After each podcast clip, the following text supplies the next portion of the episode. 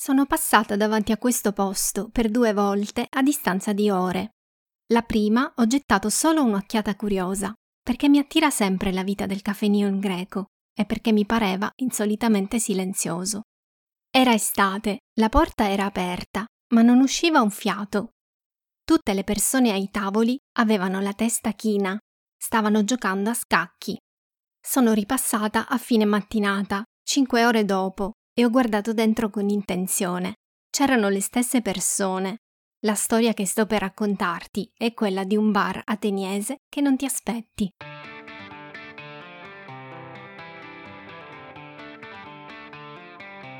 Stai ascoltando Filachia, il podcast che ti spedisce cartoline sonore da Atene.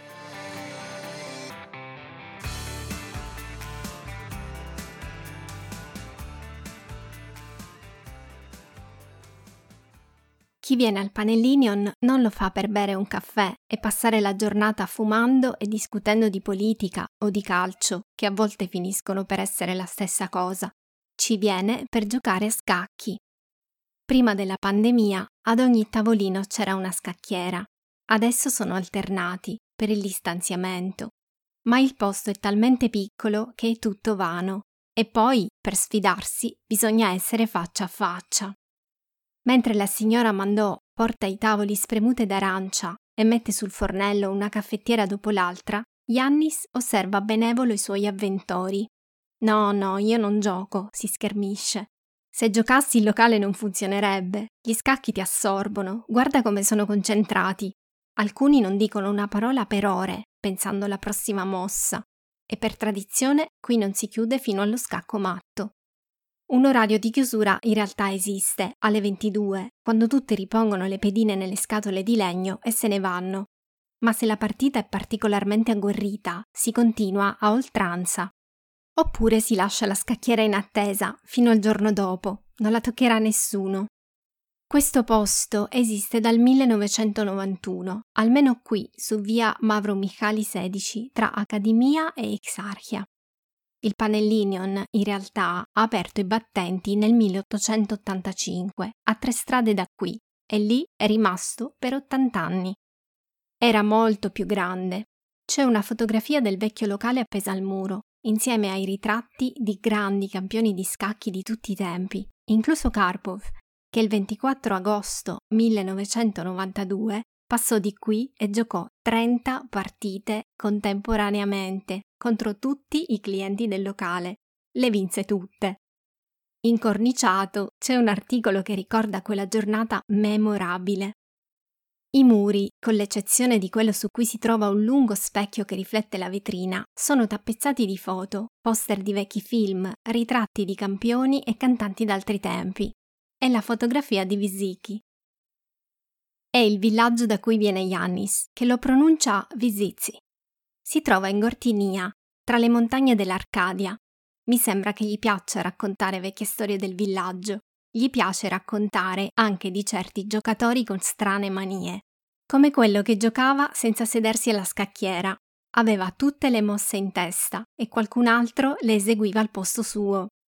Racconta anche, e molti annuiscono mentre giocano, che durante certe manifestazioni in cui fuori piovevano Molotov, dentro nessuno si è scomposto né ha lasciato la partita in corso. Al bancone, isolata, c'è un'altra cornice che contiene una frase di Lasker. Topsev dos che ipocrisia sto scacchi de nepisun. Significa menzogna e ipocrisia sulla scacchiera non sopravvivono. Nonostante sia un gioco di strategia, gli scacchi sono sinceri Yannis dice che funzionano come una terapia. Qui vengono persone di tutti i tipi per il piacere di giocare, pensionati, studenti di giurisprudenza, musicisti che passano uscendo dal conservatorio, nonni che portano i nipoti e insegnano loro a giocare. I giocatori più esperti a volte si avvicinano al tavolo di un neofita e gli svelano qualche trucco. Da quando Yannis ha eliminato la tariffa oraria, giocare non costa quasi niente, pazienza a parte.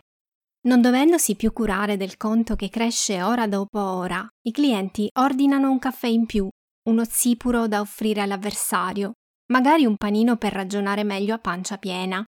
Sono tutti d'accordo nel dire che il panino con la salsiccia è imperdibile. Ogni tanto organizzano un torneo. L'iscrizione costa 5 euro e include il caffè. Puoi venire anche se non giochi a scacchi, perché è un bar a tutti gli effetti, eppure del bar tradizionale non ha quasi niente, caffè a parte. E solo greco, si intende. Quello classico, non il frappè freddo. Anche la quota per giocare è simbolica, gli studenti invece non pagano. La maggior parte delle persone che frequenta questo posto si conosce. Molti di loro sono amici da una vita e rivali sulla scacchiera. Stelios e Elias giocano uno contro l'altro da 50 anni e spesso litigano, ma solo al tavolino. Elias è uno di quelli che si trovava qui quando Karpov apparve sulla porta, prese una sedia e fece la prima mossa su una scacchiera, quel pomeriggio d'agosto di 30 anni fa. Ci ha battuti tutti, tutti, ma nessuno se la prese. Mi secco di più quando mi batte Stelios. Hai ascoltato Filachia, cartoline da Atene, scritto e prodotto da me, Sara Mostaccio. Trovi riferimenti, immagini e materiali aggiuntivi sulla pagina Instagram di Filachia Podcast. Alla prossima! Filachia!